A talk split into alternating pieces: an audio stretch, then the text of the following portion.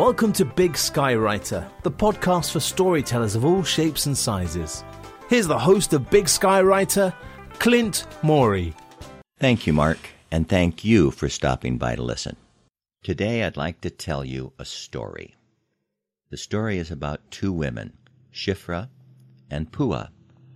Now, those women lived over 3,000 years ago in another part of the world, but their story is important because they faced a very difficult situation in their lives that is similar to situations many people face today.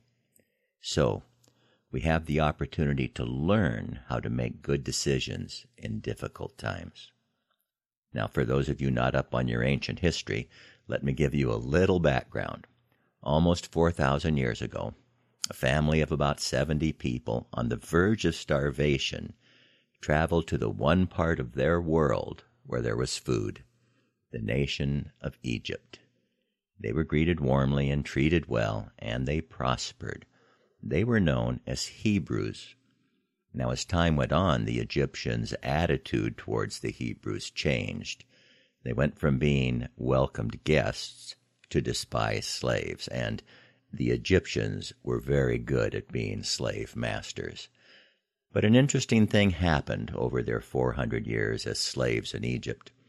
Even though life was difficult, the Hebrews had lots of kids. That original group of 70 had expanded and become more than 1 million people. And that concerned the Egyptians.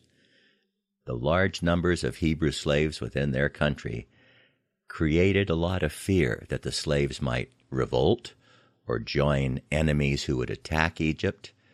All the Egyptians knew is they had to do something. The leader of Egypt, Pharaoh, came up with a plan to deal with the problem. He would start a program to kill some of the Hebrew slaves. And that's where our two women, Shifra and Pua, enter our story. It's difficult to imagine a world without hospitals and ambulances and x rays and medical clinics and birthing centers. But the world of Shifra and Pua lived in didn't have those conveniences. Shifra and Pua were Hebrew midwives. Their job was to help women deliver babies. It was an important and rewarding job, but it put them in a very difficult situation. Pharaoh called and Pua into his presence, and that probably wasn't a common occurrence for a god king, and he ordered the midwives to carry out his great plan for dealing with the population problem of the Hebrews. Whenever a Hebrew woman gave birth, if it was a boy, the midwife was to kill it. Such an elegant and simple solution to the population crisis. Now I'm sure Pharaoh was quite pleased with himself when he sent the midwives off to carry out his plan. But it meant that Shifra and Pua had a difficult decision to make. The women didn't have many options. In fact, they only had two. They could obey Pharaoh and kill the male babies, or they could disobey Pharaoh and let the male babies live. If they chose to kill the male babies, they would be obeying the government and not facing the wrath of Pharaoh, but there would be other costs. They would become murderers, killing defenseless children. They would be hated by many of the Hebrew men and women. They would also be displeasing their God. And if they chose not to kill the male babies, they would be pleasing God, and they wouldn't have to feel guilty about killing children. But there was a very real downside they would be disobeying Pharaoh. And the pharaohs of that time were not known for being kind to people who disobeyed them. They had the real threat of death and probably a horrible form of death. And Pharaoh probably would find different people to carry out his plan anyway. Now, before I tell you what those two women did, I would like you to pause this recording and decide what you would have done in their situation carefully consider the consequences of each choice. And after you've decided what you would have done, press play, and I'll tell you what Shifra and Pua did. Under orders to kill every baby boy born to the Hebrews, Shiphrah and Puah decided not to do it.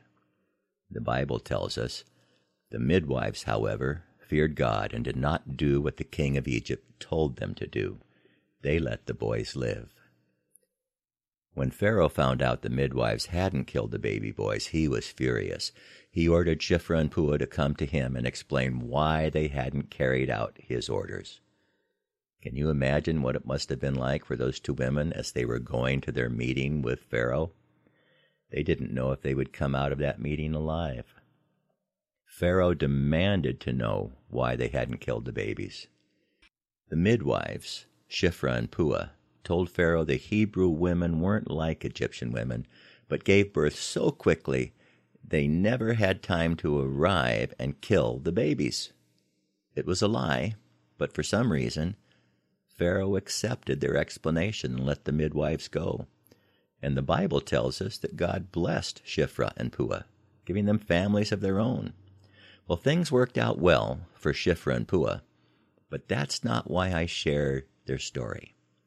If you know anything about history, if you know anything about human nature, if you know anything about the state of the world today, you are probably very aware that even though this event happened over 3,000 years ago, people are still being forced to make decisions about what they will do in situations similar to what Shifra and Pua faced.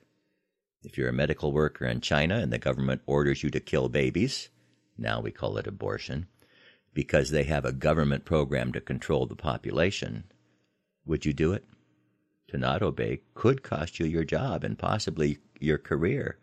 Think about it. Would you actually kill babies in order to keep your job? If you're a medical worker in Iceland, the government has decided it's too costly to deal with Down syndrome babies, and parents who get a diagnosis of having a Down syndrome baby usually choose to kill it. If you worked in that hospital, would you kill the baby? If you're a medical worker in the United States and the hospital where you work orders you to perform or assist in an abortion, killing babies, would you do it? What if disobeying would cost you your job? Or what if you lost your license to practice your profession? Would you kill the babies to keep your career?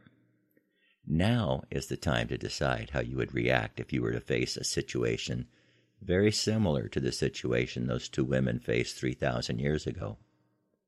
Now, I've included some information for you to consider in the episode notes. Please check those out. But history can help us learn to live better today. So I would just encourage you to consider and ask and think about what you would do in similar situations. I look forward to sharing with you again real soon. May the Lord bless and protect you. May the Lord's face radiate with joy because of you. May he be gracious to you, show you his favor, and give you his peace.